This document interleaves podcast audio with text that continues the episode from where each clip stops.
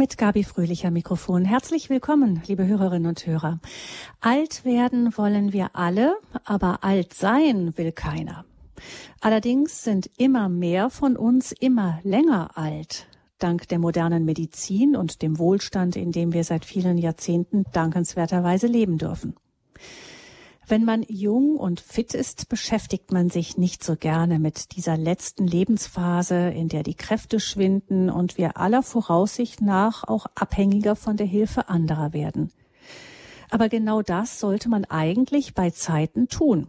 Das sagt Dr. Ursula Sotong. Sie ist Ärztin, Gesundheitswissenschaftlerin, hat lange Jahre für die Malteser gearbeitet, erst mit dem Schwerpunkt natürliche Empfängnisregelung und Gesundheitsförderung und dann auch lange in der Begleitung und Versorgung von Menschen mit Demenz. Dr. Ursula Sotong ist mein Gast hier im Radio Horror Studio Bonn. Herzlich willkommen. Ja, danke für die Einladung. Äh, Frau Dr. Sotong, Sie haben ein neues Buch geschrieben, das haben Sie mir mitgebracht, Begleitung und Versorgung von Menschen mit Demenz nach Sylvia Hammett. Vielleicht ganz kurz ein paar Worte dazu. Was ist das? Sylvia Hammett ist eine Initiative, eine Stiftung der schwedischen Königin, die ja selber eine demenzkranke Mutter hatte und aus dieser Erfahrung heraus das Anliegen hatte, ähm, alles zu tun, damit Menschen mit einer Demenz bis zu ihrem letzten Atemzug noch Lebensqualität haben. Damit sind wir eigentlich auch schon bei unserem heutigen Thema. Mhm. Es muss sich lohnen, nicht nur lange zu leben, sondern auch mit einer Demenz zu leben und jeden Tag auch wieder freudig zu begrüßen. Das war so ihr Ansinnen und sie hat ganz viel getan im Bereich Ausbildung, auch ja heute Zertifizierungen. Also wir haben ja auch in Deutschland ganz viel davon umgesetzt. Und ich habe gerade heute Morgen noch mal mir äh, die Seite vom Sylvia Hammett angesehen und habe dann gedacht, also wenn wir schaffen, mit so viel äh, Freude und Frohsinn unseren Lebensabend zu genießen, auch mit der Demenz, dann lohnt es sich echt alt zu werden. ähm, Sie selber sind inzwischen im Ruhestand, aber ich habe nicht den Eindruck, dass Sie sehr viel Ruhe geben. Sie waren, äh, sind in der Notfallseelsorge, haben, sind unter anderem auch bei den Überschwemmungen ganz aktiv gewesen, ähm, haben Sie mir erzählt im letzten Jahr. Ähm, haben Sie sich denn irgendwie auf diesen sogenannten Ruhestand irgendwie vorbereitet? Jein. ich, also ich wusste, es kommt der Tag, wo äh, das Geld nicht mehr von meinem Arbeitgeber kommt, sondern aus der Pensionskasse. Mir war aber auch klar, dass ich das, was ich im Leben an, an Fähigkeiten und Erfahrungen erworben habe, dass ich das gerne einbringen möchte also ehrenamtlich, aber eben auch noch als berufstätige Frau und habe mich dann nach dem Ausscheiden äh, aus der, ich sag mal, abhängigen Berufstätigkeit selbstständig gemacht und bin heute noch ganz viel unterwegs, schreibe Bücher, begleite Krankenhäuser bei Zertifizierungen, mache in Köln am Hildegardis die offene Angehörigensprechstunde und andere Dinge mehr. Das heißt, das ist so ein, ein Übergang ähm, mit mehr Freiheiten. Ja, genau. Ich mache jetzt die Dinge, die ich gerne mache, aber die Dinge, die man eben so am Arbeitsplatz mitnehmen muss, die mache ich nicht mehr. Und ich bin dann gefragt worden, ob ich noch mal gerne einen Arbeitsvertrag unterschreiben würde. Und dann habe ich gesagt, nee. Also Sklavenhalterei ist abgeschafft. Ich möchte nie wieder einen Urlaubsantrag unterschreiben müssen. Also wenn ich dann nächsten Montag frei haben möchte, dann möchte ich ein Stück weit selbstbestimmt leben. Und das finde ich ist eine ungeheure Chance also etwas zu tun, auch Sinnvolles zu tun, aber gleichzeitig ähm, über die, die eigene Lebensform und die Freizeiten zu entscheiden. Das habe ich mir eigentlich gar nicht so überlegt gehabt, aber das genieße ich jetzt. Hm. Jetzt ist es ja so, dass Sie ähm, gesundheitlich äh, gut in Form sind und noch vieles machen können, auch noch Lust haben, vieles zu machen. Schauen Sie denn eigentlich auch selber weiter nach vorne? Irgendwann, wenn jetzt nichts dazwischen kommt, kommt ja die Lebensphase, in der das nicht mehr so geht. Ja, also äh, meine Mutter war ja sehr lange Alzheimer krank und hat von sich aus schon vor ihrer Erkrankung immer gesagt, ich möchte, dass meine Kinder ihr eigenes Leben weiterleben. Und dann habe ich natürlich meine Mutter auch begleitet über diese Jahre und habe daraus aber auch gelernt, meinen eigenen Kindern zu sagen, also ich, ich vertraue darauf, wenn es nicht mehr geht, dass ihr da seid, aber ich möchte auch, dass ihr mich mein Leben leben lasst und ihr euer Leben lebt.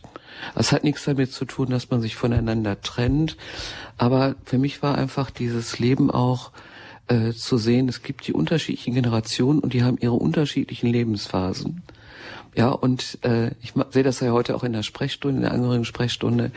Äh, ganz oft sind die Jüngeren befasst, wie kriege ich mein eigenes Leben hin? Ich habe vielleicht selber Kinder und wie werde ich den Erwartungen meiner Eltern gerecht? Und ich sehe heute für mich auch, ich habe ja selber sechs Enkel, dass ich auch eine Fürsorgepflicht für meine Kinder und Enkel habe. Also die sind für mich da, wenn ich sie brauche. Aber ich, erlebe, ich überlege mir selber auch ganz gut, ne, was sind meine Erwartungen und äh, ja, wie kann ich es ihnen ermöglichen, auch ihr Leben zu gestalten? Das ist natürlich ein Konflikt, weiß ich selber. Aber in dieser gegenseitigen Freiheit können wir gut miteinander leben. Was passiert denn? Sie haben da ja viel Erfahrung, haben viel mit älteren Menschen zu tun gehabt in Ihrem Berufsleben. Was passiert, wenn wir uns da nicht gut darauf vorbereiten? Was riskieren wir? Ja, ich sag mal, wir riskieren, dass wir entweder, ich sage es mal ein bisschen platt, allen anderen zur Last fallen und das nicht mitbekommen, oder aber, dass wir uns selber isolieren. Also wir haben ja in den Familien unterschiedliche Situationen. Wir sind heute an einem Punkt, wo eigentlich die meisten von uns an ihrem eigenen Wohnort leben. Also wenn ich zurückdenke, meine Großmutter mütterlicherseits hat bei uns gelebt und ist auch im Kreise der Familie verstorben. Also zwar im Krankenhaus die letzten paar Tage. Und die, da war es halt so, ich stamme ja mitten aus dem Ruhrgebiet, auch die, die Wohnmöglichkeiten nach dem Krieg waren so, man musste einfach auch zusammenrücken. Also heute hat so jeder sein eigenes Zuhause. Also die meisten im Ruhestand haben ihre eigenen Wohnungen und dann wird es auch schwierig mit der gegenseitigen Versorgung. Und was ich denke, was ganz wichtig ist, wenn man dann auch alleine lebt, nicht zu denken, also jetzt muss da jeder jemand äh, jeden Tag kommen, sondern sich auch zu überlegen, wie kann ich jetzt meinen eigenen Lebensraum so ausrichten, dass ich immer noch ein Stück unabhängig leben kann. Also mich selber organisieren.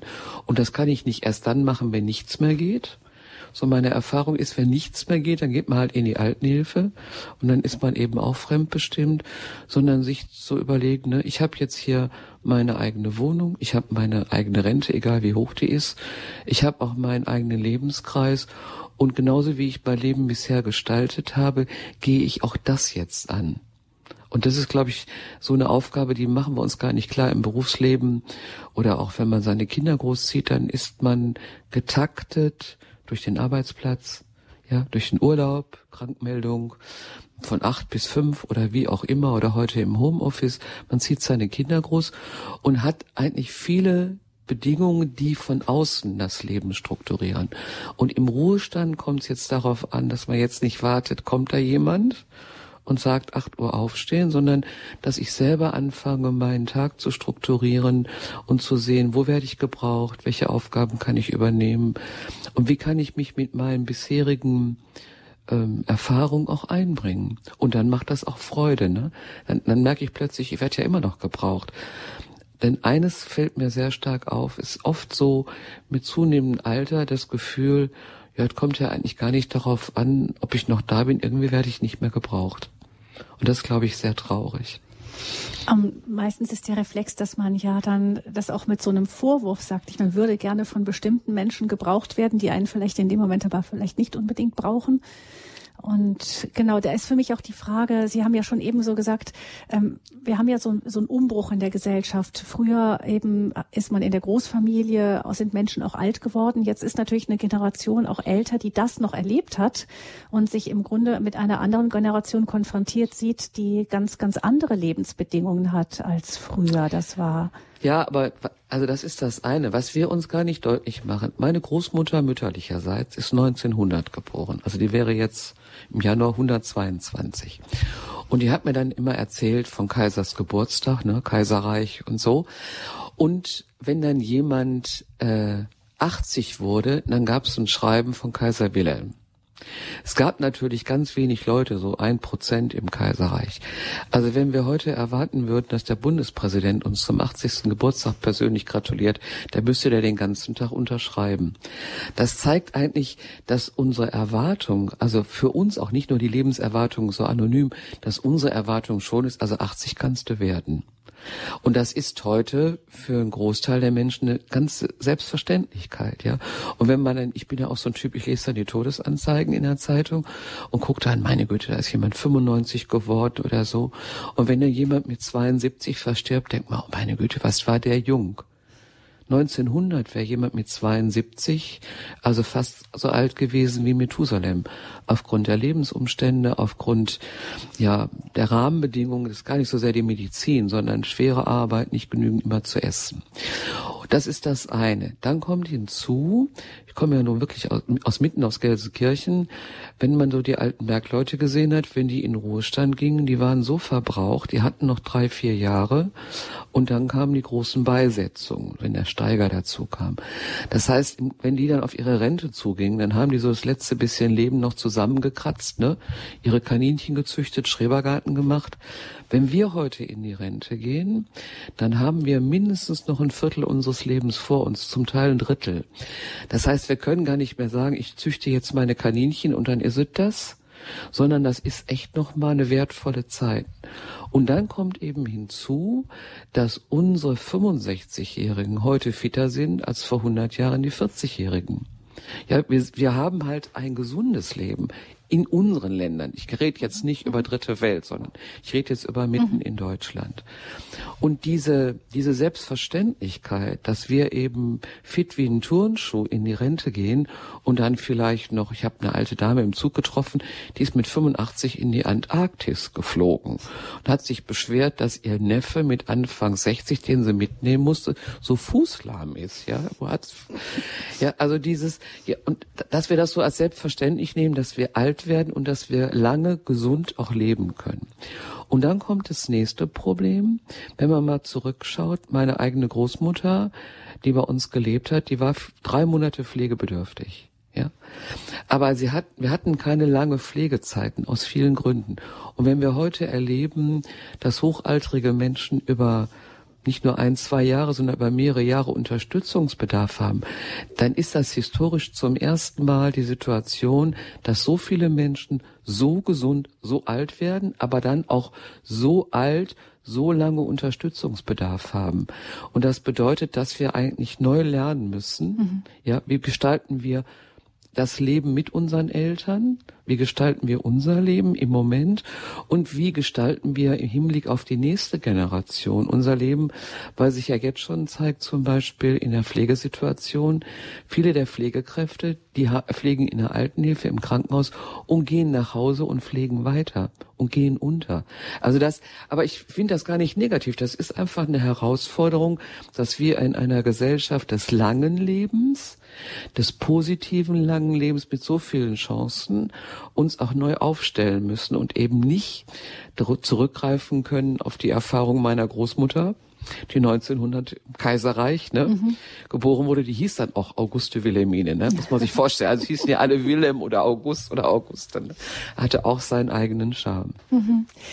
Dann gucken wir mal auf das, wo wir uns völlig umstellen und das neu gestalten müssen, einfach weil die Voraussetzungen sich verändert haben. Was gehört denn zu so einer guten Vorbereitung dazu? Also das eine ist sicherlich, dass man sein soziales Umfeld nicht nur gestaltet über die Berufskollegen und den Sportverein oder die Mütter über Mütterkreise, sondern sich auch wirklich aktiv einbringt.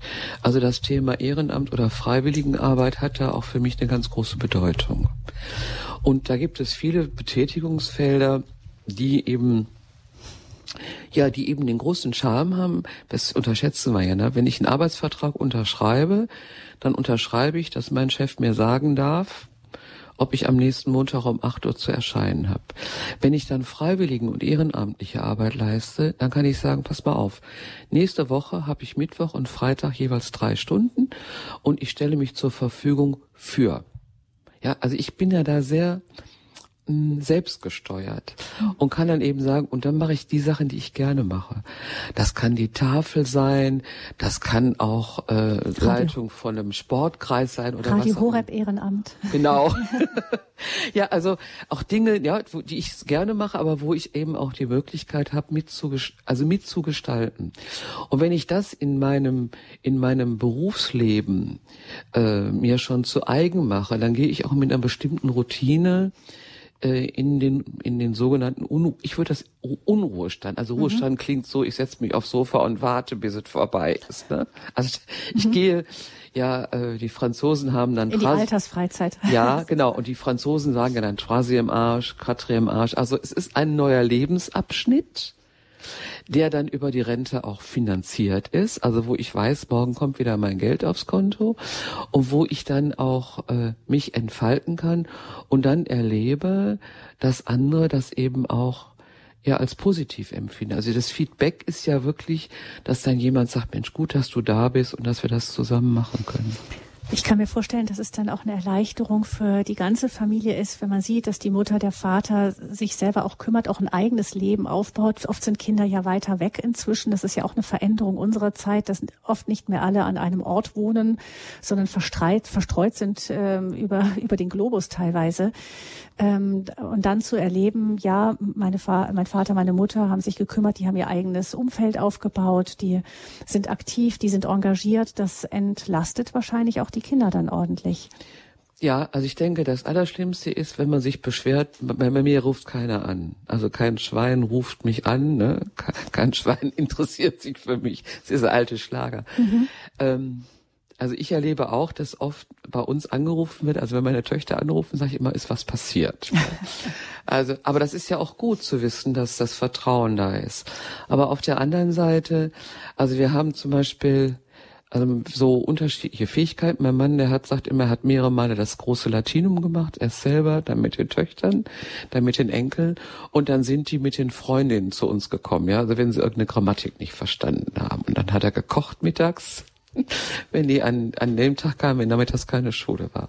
Oder aber für Englisch bin ich dann zuständig. Ähm, und das ist ja toll, ne? man fängt ja selber wieder an, die alte Grammatik zu lesen. Mhm. Und das ist ja mehr als Ehrenamt und das bindet auch. Und dieses, äh, ich kann mich erinnern, eine Enkelin, die hat immer wahnsinnig gerne Memory gespielt. Ich auch.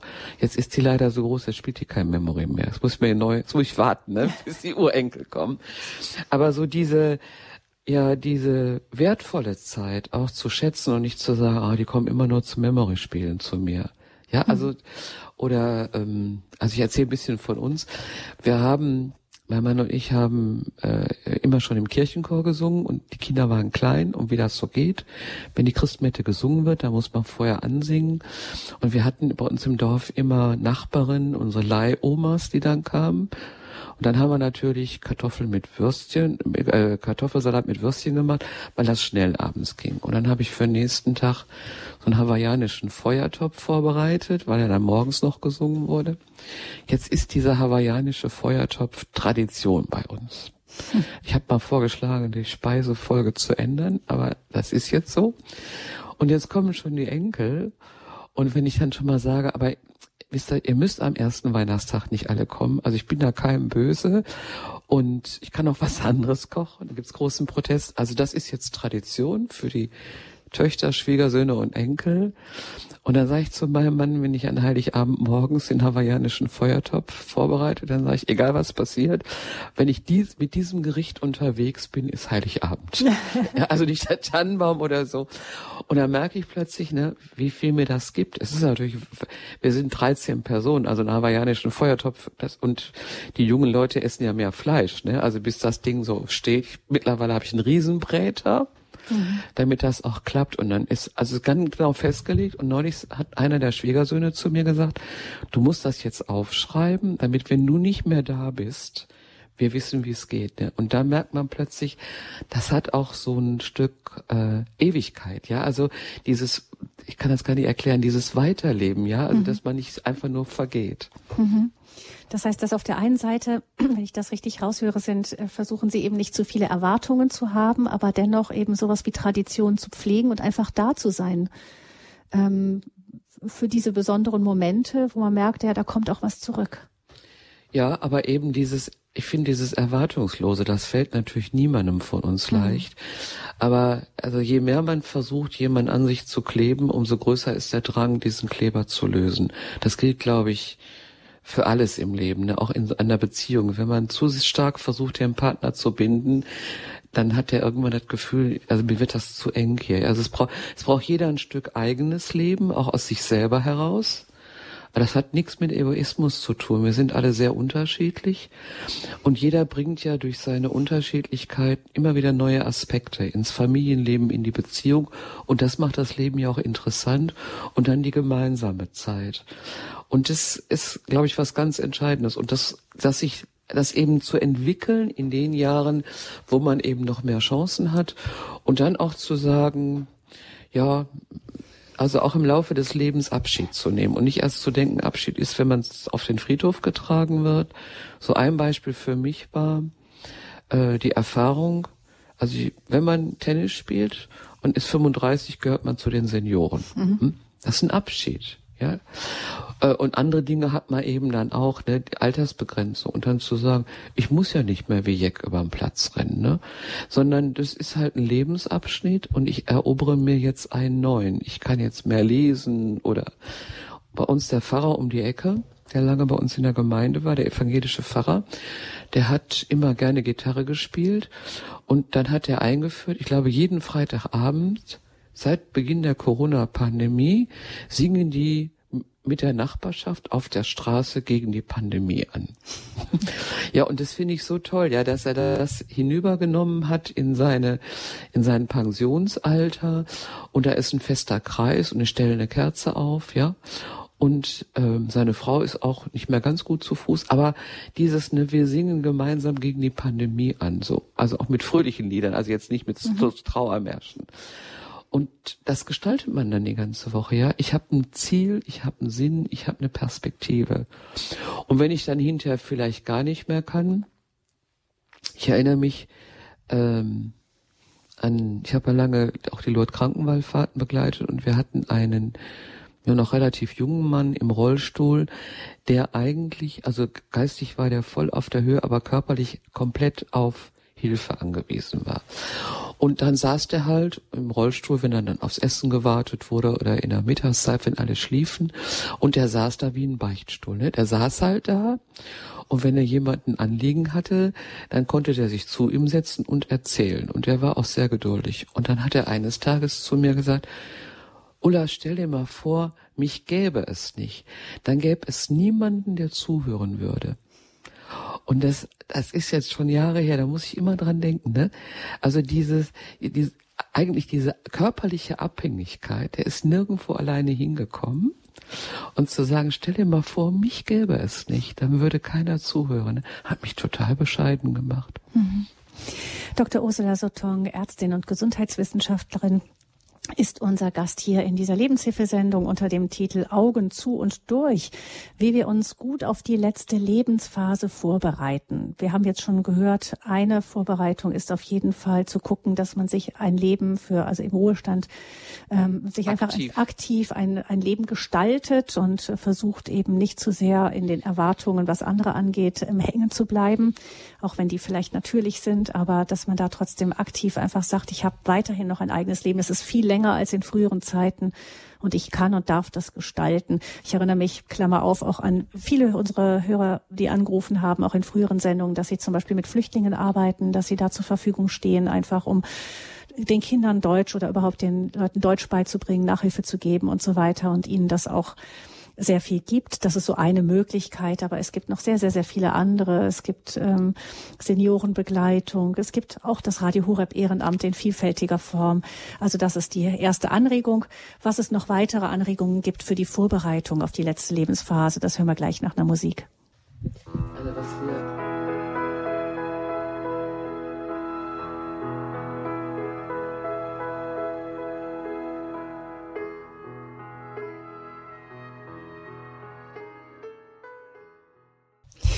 wir schauen nicht so sehr gerne auf die letzte Lebensphase, wenn wir noch jung und fit sind, aber wir sollten es tun, solange wir noch können, einfach vieles schon vorbereiten für die Zeit, wenn wir vielleicht nicht mehr so gesund sind, nicht mehr gut laufen und selber versorgen können, da rechtzeitig vor, zu, ähm, vorzuplanen, einfach vorzudenken. Das ist ganz wichtig, damit nicht die Angehörigen am Ende ähm, das alles entscheiden müssen. Wichtig auch für die Phase, wo man eben im, nicht mehr berufstätig ist oder vielleicht keinen Angehörigen mehr zu versorgen hat, ähm, vorzu, ja, vorzudenken, einfach zu gucken, was mache ich gerne, was kann ich noch tun, wie kann ich mich einbringen. Ähm, Frau Dr. Ursula Dotong ist unser Gast hier in der Lebenshilfesendung bei Radio Horeb und sie hat ähm, durch ihre lange Begleitung von Demenzerkrankten viel, viel Erfahrung mit älteren Menschen. Und sie sagt, eben wichtig ist, dass man sich erst einmal weiß, bewusst ist, es folgt noch eine lange Lebensphase mit dem Ruhestand. Und es ist gut, wenn wir die gestalten, wirklich das tun, was wir auch gerne machen und schauen, wie das möglich ist. Ähm, Frau Dr. Sotong, was gibt es noch? Was gibt es noch an Möglichkeiten oder was sollten wir noch Bedenken tun, damit wir die letzte Lebensphase möglichst selbstbestimmt erleben dürfen? Also ein Aspekt jetzt mal als Ärztin ist, äh, dass ich mich auseinandersetze, was ist eine gesunde Lebensweise. Es gibt ja viele Philosophien, das, das Köstlichste an der Ernährung ist, dass es ganz viele Professoren gibt, die sich dazu äußern, aber wir nicht so richtig genau wissen, ne? mit welcher Ernährung werden wir alt, weil letztlich stellen wir fest, die, die, die immer zu McDonald's gehen, werden genauso alt wie die, die sich als Vegetarier ernähren. Ne? Die, haben, die, die einen haben mehr Gesundheitsrisiken, die müssen dann was gegen ihre Fette tun und Hochdruck. Letztlich ist es so, wir haben heute Lebensbedingungen, wir haben Dach über dem Kopf, wir haben ausreichend zu essen, wir haben sauberes Trinkwasser. Also wir haben die Rahmenbedingungen, wenn man sich gerade die Ukraine ein, ansieht, mhm. wo alles wegbricht, um alt werden zu können. So. Aber wie wir dann leben, hängt ganz davon ab, ob wir selber etwas für uns tun. Und eine Geschichte, die ganz wesentlich ist, die auch was mit Osteoporose, Prophylaxe zu tun hat, Sturzprophylaxe ist, dass wir nicht denken, ab einem bestimmten Alter, 60 plus, setzen wir uns in den Sessel und warten, dass was passiert. Wir brauchen einen bewegten Knochen, der bewegte Knochen bekommt nämlich dann das Kalzium und dann ist das, gerade das sehen wir ja bei der Osteoporose-Therapie, also der Knochen muss bewegt werden, um elastisch zu bleiben. Die Muskulatur muss aktiviert werden, weil unsere äh, Sensoren, die uns auch einen Raum ähm, äh, erschließen, in der Muskulatur sind. Und ähm, dass wir überhaupt in unserem Leben aktiv unterwegs sein können. Wir müssen nicht unbedingt in Sportverein gehen, aber sagen wir mal jeden Tag äh, fünf bis zehntausend Schritte zu laufen, ist ganz wesentlich, um auch noch im, mit dem alternden Körper, wir sind ja irgendwann auch wie ein Ersatzteillager unterwegs, wir sind Oldie, ne?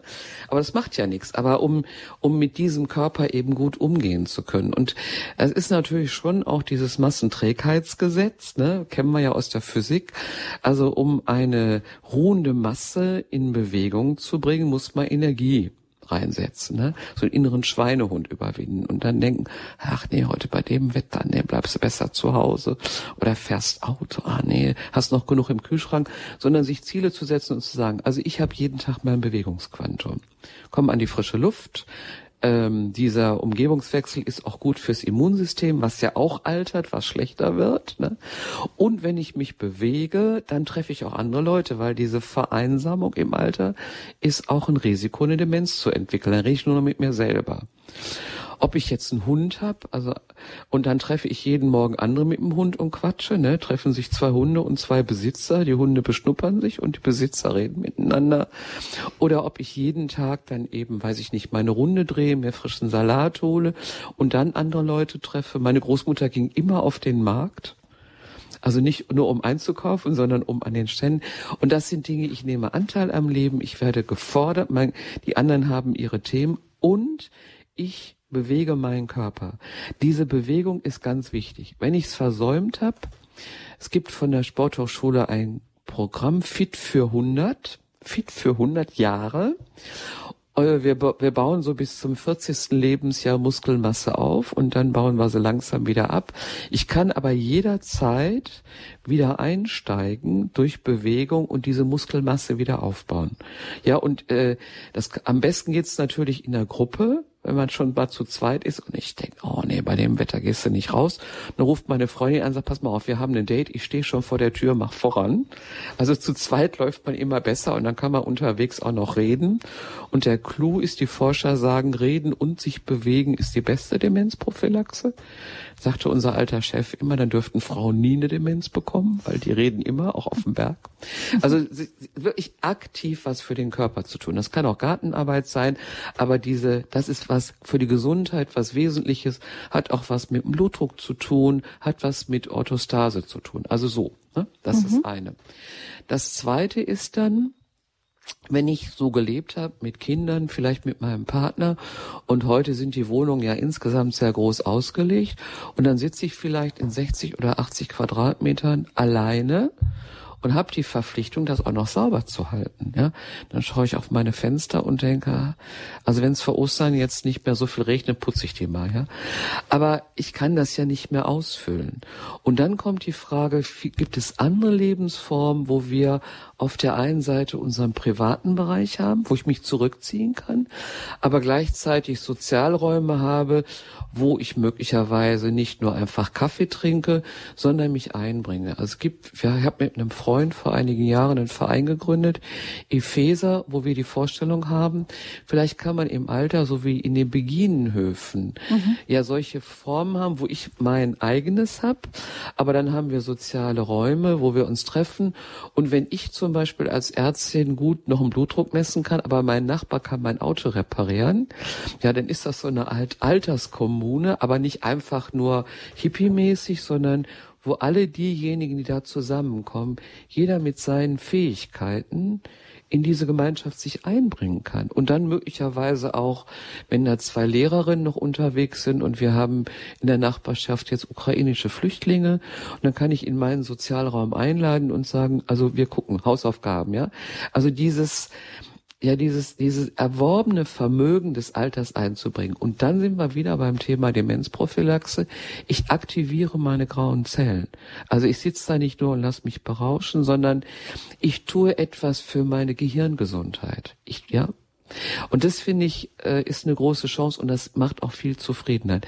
Ich kann aber nicht warten, bis nichts mehr geht und dann zu meinen Kindern sagen, kann ich zu euch ziehen und dann sagen, nee, du bist so pflegebedürftig, dann kommst du in eine Pflegeeinrichtung und darauf hat dann gar keiner mehr Lust. Also dieses Fremdbestimmte. Und ich denke, das ist unser Job, rechtzeitig darüber zu reden und auch das ist ja das nächste, mit unseren Kindern zu reden. Wie geht's mit der letzten Phase? Habe gerade neulich erlebt eine Situation, wo jemand nach mehreren Schlaganfällen jetzt im Wachkoma liegt und die Ärzte sagen, eigentlich müssten wir die Maschinen abstellen. Und die Frau dann sagt, also er hat immer gesagt, er will das nicht. Und die Kinder sagen, haben wir das schriftlich, ja, große Familienkrise. Ja, und es geht irgendwie nicht weiter. Und ich glaube, wir haben eine Verpflichtung, als, als alternde Menschen auch unsere Familien zu entlasten und uns selber damit auseinanderzusetzen und zu sagen, so und so und so stelle ich mir das vor und vielleicht rede ich mit meinem Hausarzt oder es gibt ja Beratung, es gibt eine Vorsorgevollmacht, so dass auch dann die, die mich überleben, mit einem guten Gewissen mich dann verabschieden können.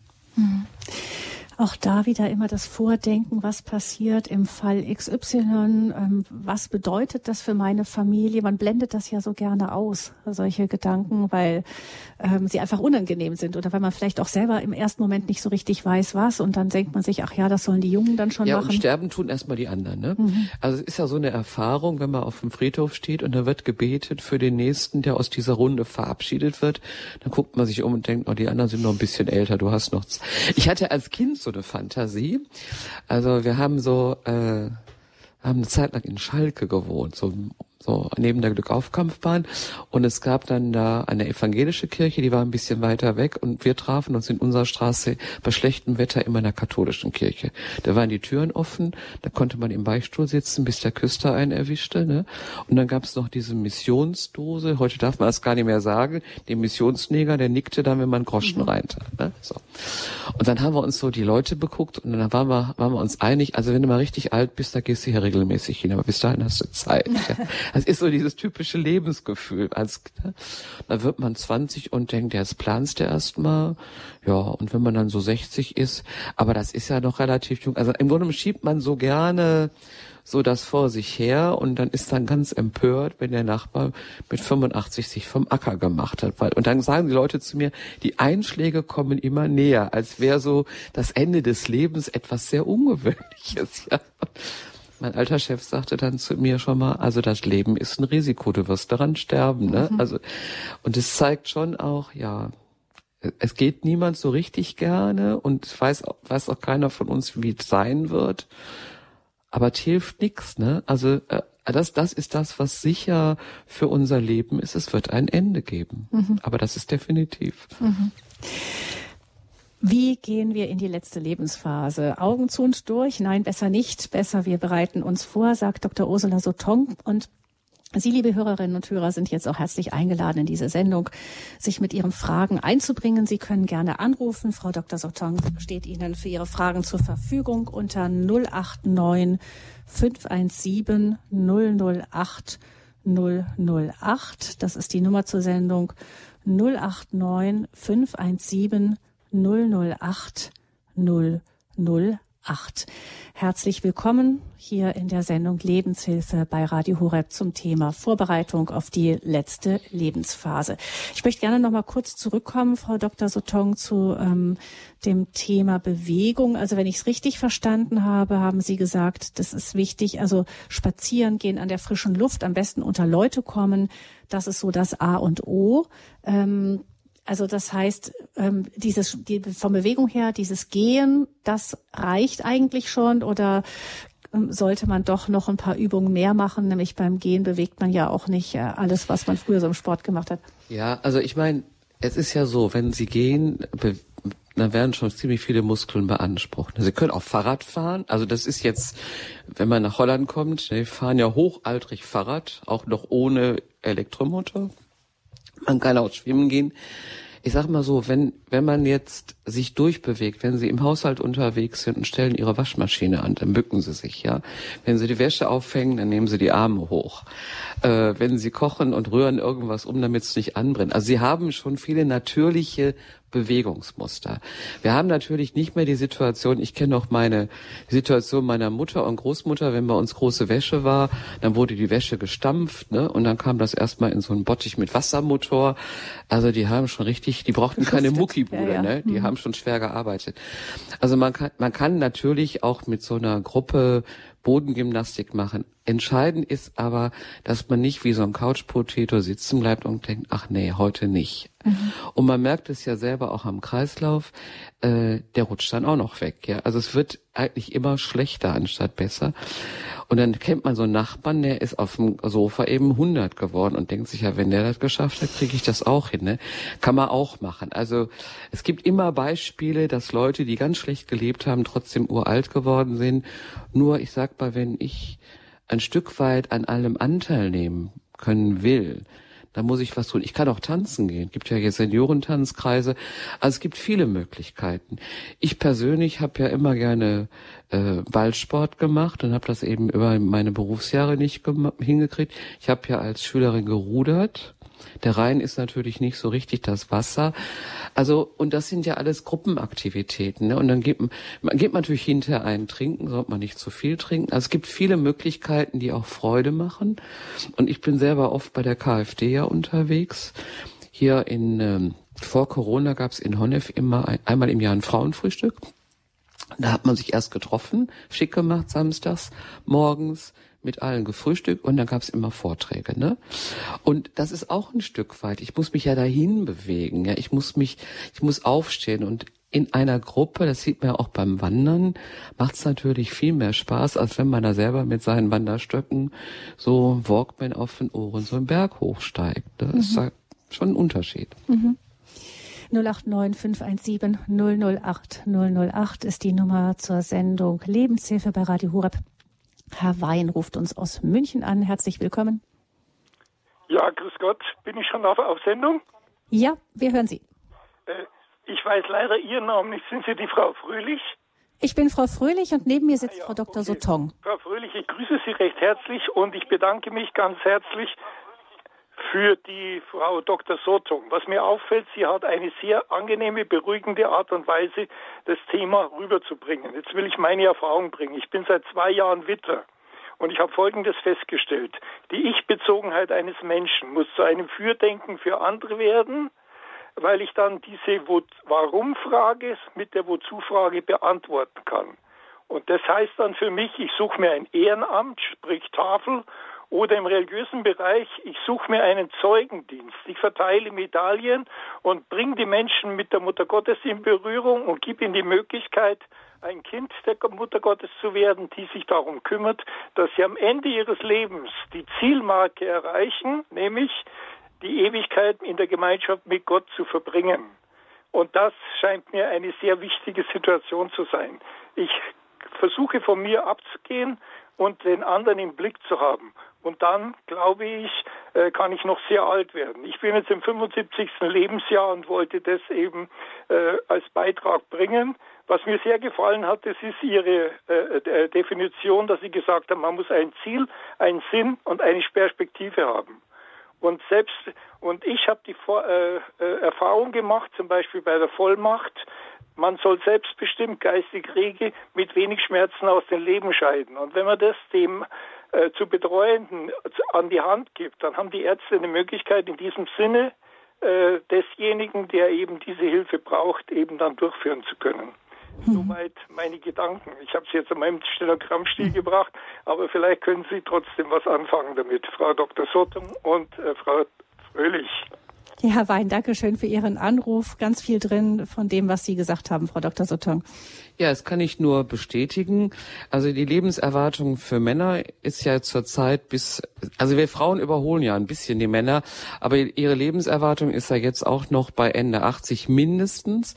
Das heißt, sie haben noch ein paar gute Jahre für ihr Ehrenamt und das ist genau, was Sie sagen. Wenn ich für andere da bin, dann gibt mir mein, das nicht nur meinem Leben einen Sinn, das ist ja, dazu sind wir auch aufgerufen, für andere tätig zu werden, uns dafür einzubringen. Und ich glaube, das ist die größte Befriedigung, die wir für uns auch selber erhalten können. Mhm. Vielen Dank, Herr Wein, für Ihren Beitrag. Alles Gute Ihnen nach München. Dankeschön. Wieder. Wiederhören und dann hören wir als nächstes Frau Fischer aus der Oberpfalz. Grüße Gott. Grüß Gott aus der schönen Oberpfalz, ja. Ähm, ich grüße Sie beide und ich danke Ihnen für Ihren Vortrag. Ich bin 73 und ähm, brauche eigentlich, bin nicht geplagt mit, mit, äh, mit äh, Medikamenteneinnahme oder irgend sowas. Ich nehme nur gar nichts, außer meinen Augentropfen. Und mir hat mein, äh, mir hat der grüne Star hat mir meine Augen geraubt. Also ich sehe jetzt auf einem auch gar nichts mehr und am anderen nur drei Prozent. Und jetzt ähm, ist es alles schön und gut, was Sie sagen mit der Bewegung und mit dem Spazierengehen und das kann ich alles nicht mehr. Und jetzt habe ich die Frage, was kann man machen, um nicht ganz zu verzweifeln, wenn man nicht mehr gut sieht und auf, praktisch auf die äh, Hilfe anderer angewiesen ist, auch beim Spaziergehen und man findet niemand. Ich finde in Amberg hier ganz wenige Leute, die sich zur Verfügung stellen und sagen, Mensch, ich gehe jetzt mit dir mal eine Stunde spazieren. Ich wohne im betreuten Wohnen hier, keinen Kontakt, die Leute sperren sich ein. Also es ist wirklich schlimm. Ja, jetzt wohne ich leider nicht in Amberg, ne? Und ich muss jetzt so aus aus meiner Vorstellung heraus was sagen. Es gibt mittlerweile zum Beispiel bei den Maltesern Initiativen wo äh, jüngere Menschen sich engagieren im Ehrenamt und solche Besuchsdienste machen. Und dann gibt also begleitete Einkaufsdienste und die Frage ist halt, wer in ihrem Bereich, ob jetzt Johanniter, Malteser, Rotes Kreuz oder, oder die AWO, eben solche, An solche Angebote machen, wo man dann nachmittags eine Stunde spazieren gehen kann oder vormittags. Ist ja immer eine Frage, wer das machen kann. Äh, wenn Sie im betreuten Wohnen äh, sind, dann sind Sie ja bei einer Organisation untergebracht. Da würde ich einfach mal nachfragen, ob die für Sie das regeln können. Das Zweite ist meine Erfahrung mit Menschen, die kaum noch sehen können, ist, dass sie umso besser zuhören können. Und es gibt ja Möglichkeiten heute, es gibt Sorgentelefone, also ich kenne das jetzt mehr von den Maltesern. Ich laufe jetzt nicht Reklame für die Malteser. Ja, also wo Leute gesucht werden, die am Telefon anderen Menschen zuhören äh, gibt ja auch die Telefonseelsorge, da braucht man in der Regel eine Ausbildung, mhm. aber also gerade diese solche Angebote und äh, wo sie in, in ihrem Leben, wir wissen ja, dass die Sinne, wenn Sinne verloren gehen, die anderen Sinne sich viel besser entwickeln, wo sie solche Angebote machen. Und dann wieder fürs betreute Wohnen auch zu fragen, welche Angebote können Sie mir vermitteln? Also ich werde, würde da ganz energisch mal nachfragen. Ja. Ne? Und dann eben und dann eben auch, ich kann gut verstehen, ähm, gerade wenn man nicht nicht sehen kann, und sich dann zu überlegen, ob sie, sagen wir mal, auch ein paar Übungen für ihre Muskulatur in der Wohnung selber machen können. Also äh, vielleicht finden Sie jemanden, reden Sie mal mit Ihrem Hausarzt, ob's, ob der Sie mit einem Therapeuten zusammenbringen so Physiotherapeut kann. oder so. Ja, mhm. die Ihnen dann zeigen können, wie Sie selber Ihre Muskulatur gut durchbewegen können in Ihren vier Wänden. Das wäre für mich nur das Letzte, weil, sagen wir mal, soziale Kontakte ist Nummer eins. Ne? Ja. Also um, und dann alles andere. Es tut mir leid, also am mit der Familie ist es auch schlimm und mit den Enkeln äh, weil man ja nichts mehr kann. Ich kann nichts mehr vorlesen, ich kann nichts mehr durchschauen, ich kann nicht mehr lernen mit ihnen. Das ist wirklich schlimm. Ja, mhm. aber die Enkel können Sie zum Beispiel Vokabel abhören. Äh, wenn Sie eine Sprache gut können, ne, dann sagen Sie, ähm, was heißt das so und so. Also es gibt gerade viele Möglichkeiten. Enkel Enkel, ich habe ja selber viele Enkel, ne? Enkel wollen auch gefordert werden, zu sagen, was können wir zusammen machen? Also ich habe mit einer Enkelin schon viel Englisch gelernt, die lacht sich kaputt, wenn ich ein Wort, die freut sich am besten, wenn ich ein Wort falsch ausspreche. Und ähm, wir mal, man kann auch überlegen, wenn die Enkel sagen, also man kann zum Beispiel hingehen, nur noch eine Sache, wenn man als Enkel seiner Großmutter zehn also ein, ein Blatt baut, wo zehnmal eine Stunde da ist. Du äh, sagst, ich schenke dir zehnmal eine Stunde Zeit und diese Marken darfst du bei mir einlösen. Und dann sage ich, ja gut, also dann erzählst du mir eine Geschichte oder aber äh, jeden Montag, bis wir zehn Montage haben, gehst du mit mir eine Stunde spazieren. Da ist ganz viel Fantasie gefragt. Und Enkel, anders als die eigenen Kinder, Enkel sind ja in der Regel ähm, geduldiger, fantasievoller und meine Erfahrung ist, das, was meine Enkel zu Hause nicht unbedingt gerne machen, das machen sie bei mir ganz selbstverständlich. Mhm. Ja, ich hoffe, Frau Fischer, dass etwas für Sie mit dabei war. Auch Dankeschön für Ihren Anruf und wir wünschen Ihnen, also ähm, Sie haben gesagt, auf der einen Seite die Besuchsdienste. Ich kann mir vorstellen, gerade die jungen Leute, die so Besuchsdienste ehrenamtlich oder auch überhaupt machen, das sind ja vielleicht auch welche, die vielleicht dann auch mal reden und sich freuen, wenn sie jemanden haben, der wirklich zuhören kann. Also mir hat es jetzt gefallen, dass Sie gesagt haben, wenn man der eine Sinn schwindet, wie sind die anderen dafür umso mehr entwickelt oft und das ist durchaus auch eine Gabe, die man mit einbringen kann, eben dann die Fantasie zu fragen, wie kann ich diese Gabe, die ich dadurch habe, auch mit einbringen manchmal geht es vielleicht auch um einen Perspektivwechsel nochmal, oder? Genau. Wenn man zu genau. sehr, ähm, das ist ja so, man sieht, was man nicht mehr kann und, ähm, und die Gefahr ist, dass man da vielleicht hängen bleibt. Obwohl es natürlich tatsächlich dann eine schwere Einschränkung ist. Nicht ja, mehr sehen zu können, ist ja de facto eine schwere ja, Einschränkung. Das ist auch traurig. Das kann man auch nicht anders, das kann man nicht mhm. beschönigen. Aber wie heißt es so schön? Da muss man das Beste daraus machen. Mhm. Lassen sich nicht niederziehen, sondern ja, fragen nach, was in ihrer Umgebung an möglichen Angeboten im Ehrenamt auch da ist. Mhm, ja. Vielen Dank, Frau Fischer. Sie können auch gerne bei uns beim Hörerservice anrufen und fragen, was es auch für Sie vielleicht an, an Ehrenamt geben kann. Beta werden, freuen wir uns immer oder ähm, vielleicht anderen erzählen von Radio Horeb oder so. Ja, genau. Es gibt alle möglichen Möglichkeiten auch bei uns für alle. Wir haben immer gesagt, es gibt äh, keine Voraussetzung, in der man nichts tun kann. Ja, Dankeschön für Ihren Anruf. Alles Gute in die Oberpfalz. Gottes Segen Ihnen. Eine Hörerin ruft uns aus ähm, der Gegend rund um Herrenalb an. Herzlich willkommen. Ja, einen lieben Gruß an die Frau Fischer.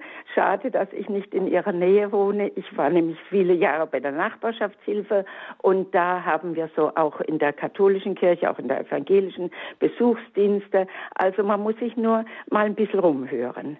Ja, ich würde ihr wirklich auch gerne vorlesen. So, das ist das eine. Und das andere ist, ich werde auch, ich bin auch im 75. Lebensjahr und mache Musik in Reha-Kliniken. Leider schon seit zwei Jahren nicht, äh, ist es durch das, äh, durch Corona nicht möglich.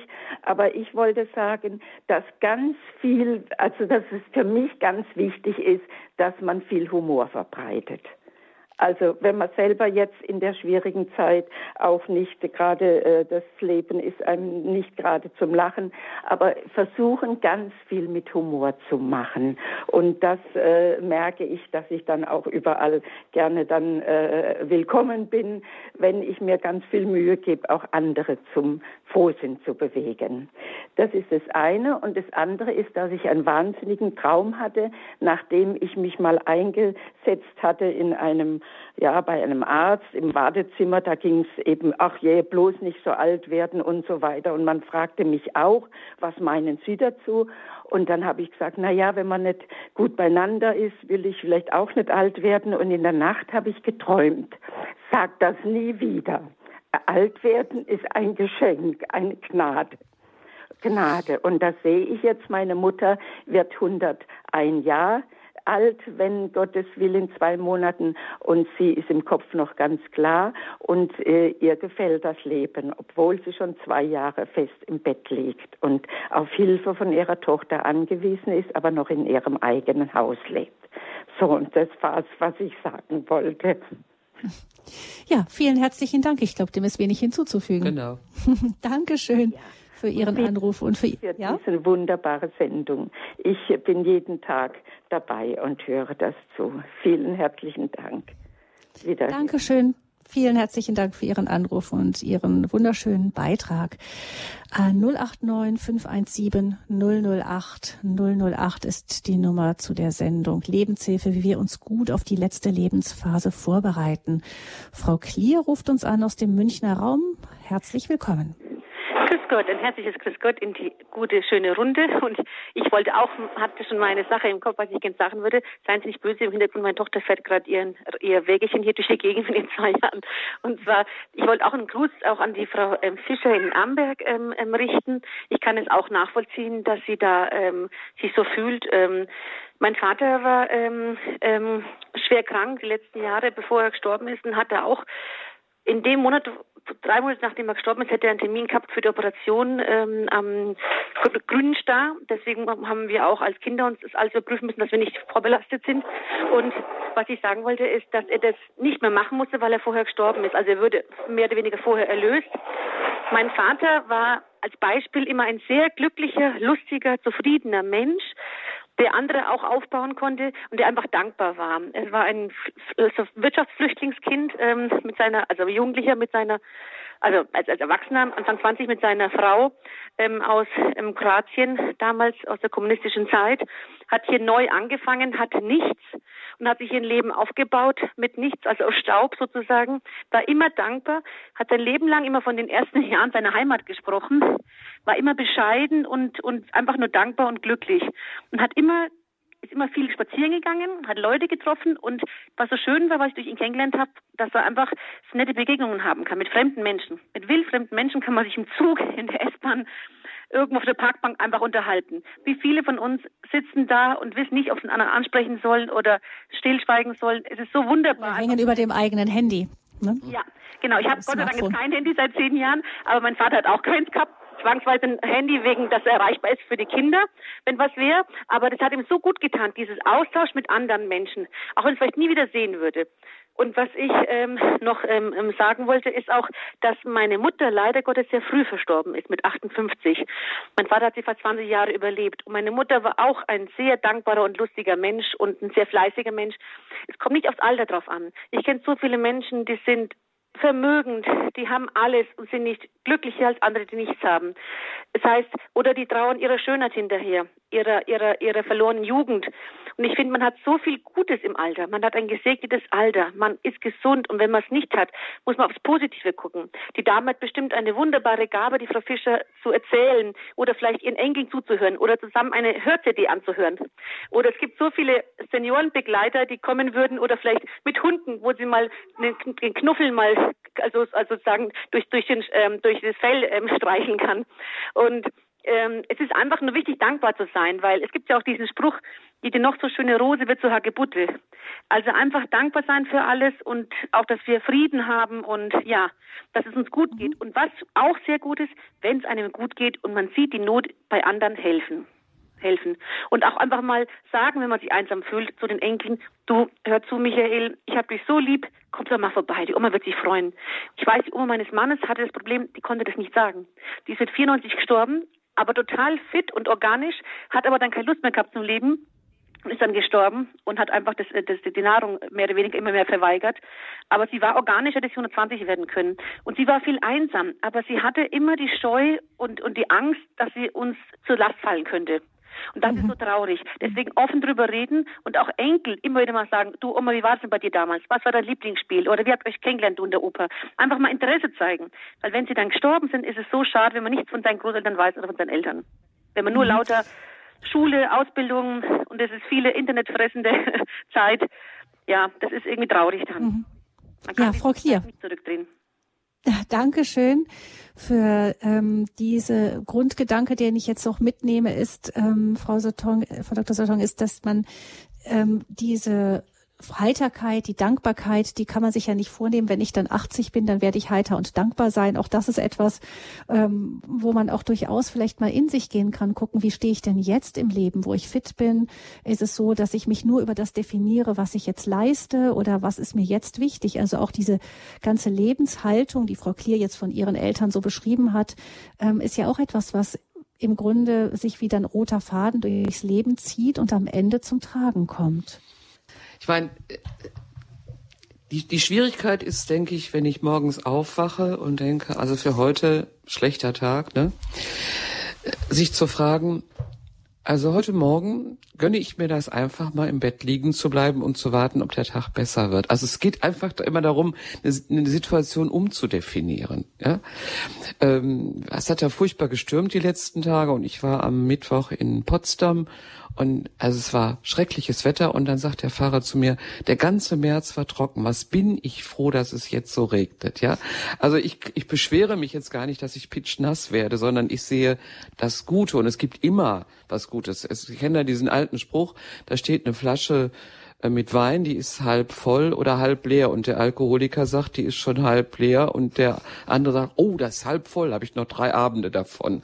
Also wirklich, das ist das eine. Aber das zweite ist dann eben auch, selber aktiv zu werden, also nicht in seiner Trauer zu verharren, sondern zu sagen, gut, ne, also ich gönne mir jetzt mal drei Minuten, aber jetzt marschiere ich los. Und es gibt zwei Dinge, die ganz wichtig sind, gerade auch wenn man im Alter unterwegs ist, sich die Tagesstruktur zu erhalten, also wirklich nicht immer weiter in dem Abend Fernsehen zu gucken, sondern mit dem Sonnenlicht zu leben. Wir brauchen das Sonnenlicht für gute Stimmung.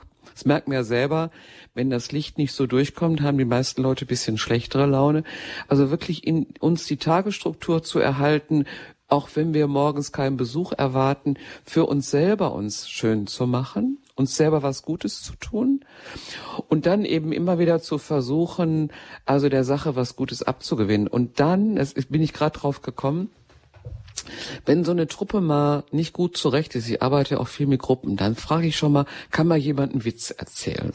Ne? Und wenn dann der erste Witz gekommen ist und das Lachen greift, dann erzählt der nächste Witz. Und das Allerbeste ist dann, wenn jemand den Witz nicht versteht und die ganze Gruppe versucht, ihn zu erzählen. Und ich merke schon selber, wenn ich Ihnen das erzähle, ja.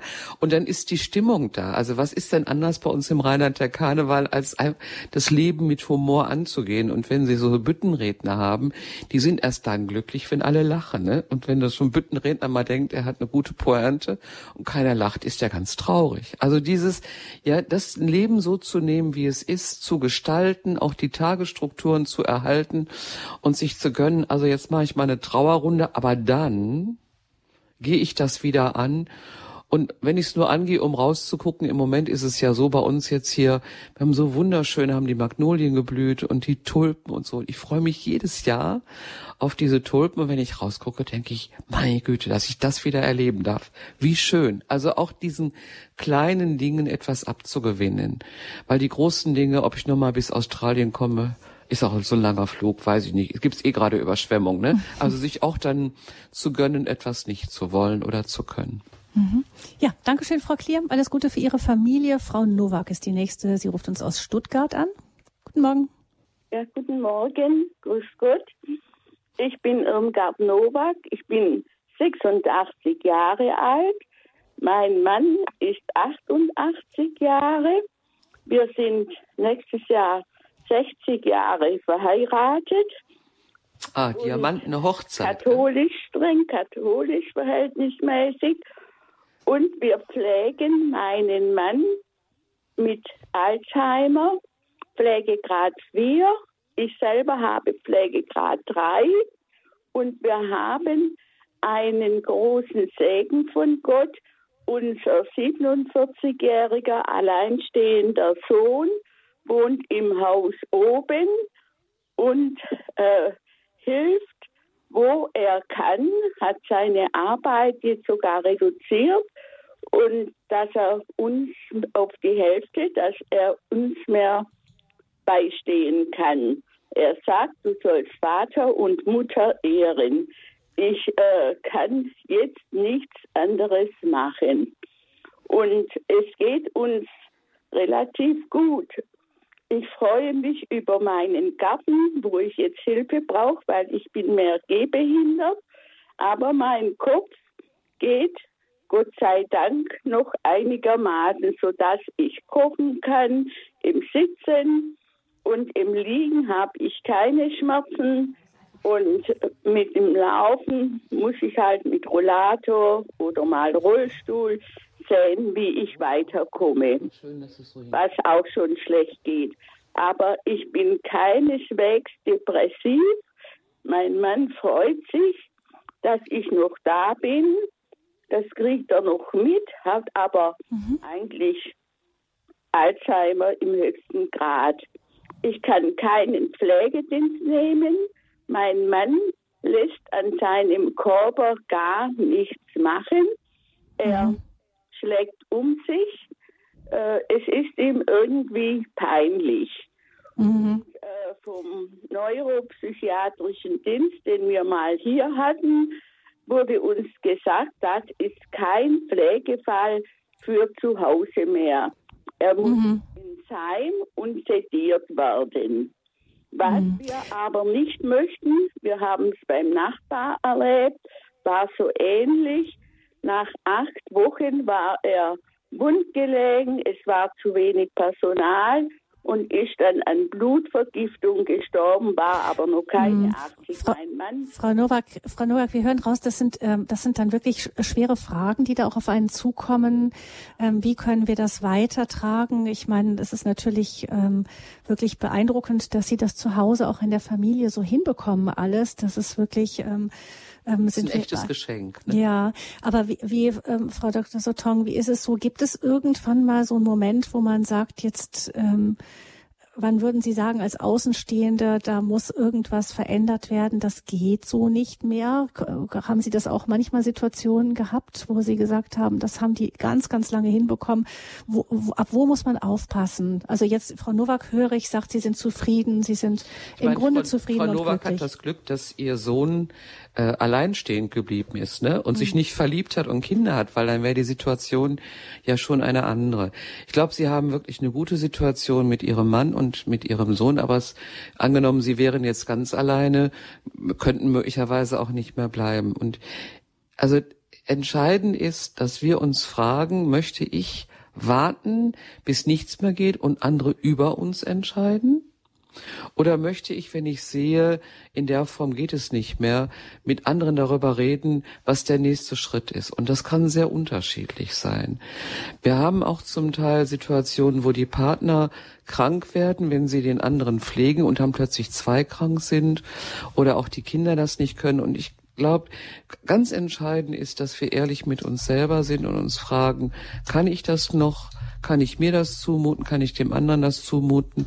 Und gerade wenn Sie jetzt Diamanten eine Hochzeit auch feiern demnächst, dann haben Sie einen gemeinsamen Weg gut gestaltet und werden auch die nächsten Schritte gemeinsam gehen. Aber aller, das Allerwichtigste ist, dass wir mit uns selber ehrlich sind und nicht so gehetzt durch die Situation gehen, weil wir erleben auch Familien, wo nachher viel Stress ist und auch Gewalt ist, weil alle überfordert sind.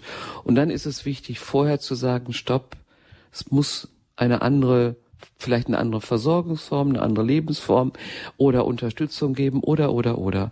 Und das ist ja, es ist eine Herausforderung und das ist nicht immer leicht zu meistern. Hm. Vielen Dank für Ihren Anruf. Alles Gute für Sie, Ihren Mann und Ihren Sohn. Und ja, Frau Dr. Sotong, ich denke, dass viele Beiträge auch von unseren Hörern, das ist ein Thema, das uns alle irgendwann treffen wird. Und ähm, das spüren wir es ist gut, dass wir da vorgedacht haben, uns überlegt haben, jetzt in den veränderten Lebensverhältnissen, die wir haben, wie können wir eben die Weichen so stellen, dass es dann möglichst für die Familie und für uns selber eben möglichst entspannt dann laufen kann, die letzte Phase. Vielen herzlichen Dank, dass Sie uns hier wieder mit Ihrem reichen Erfahrungsschatz zur Verfügung gestanden haben in dieser Sendung Augen zu und durch, wie wir uns gut auf die letzte Lebensphase vorbereiten. Vielen Dank, Frau Dr. Sotong. Wir freuen uns, wenn wir Sie im nächsten Monat dann noch zum Spezialthema Demenz dann hören werden in der Woche für das Leben. Ja, nochmal danke für die Einladung und allen Hörern. Bleiben Sie tapfer ne? und gestalten Sie Ihr Leben, gestalten Sie die Tage und nutzen Sie die Tage als wertvolle Zeit. Vielen Dank, sagt auch Gabi Fröhlich und auch ich wünsche Ihnen noch einen schönen weiteren Tag. Alles Gute.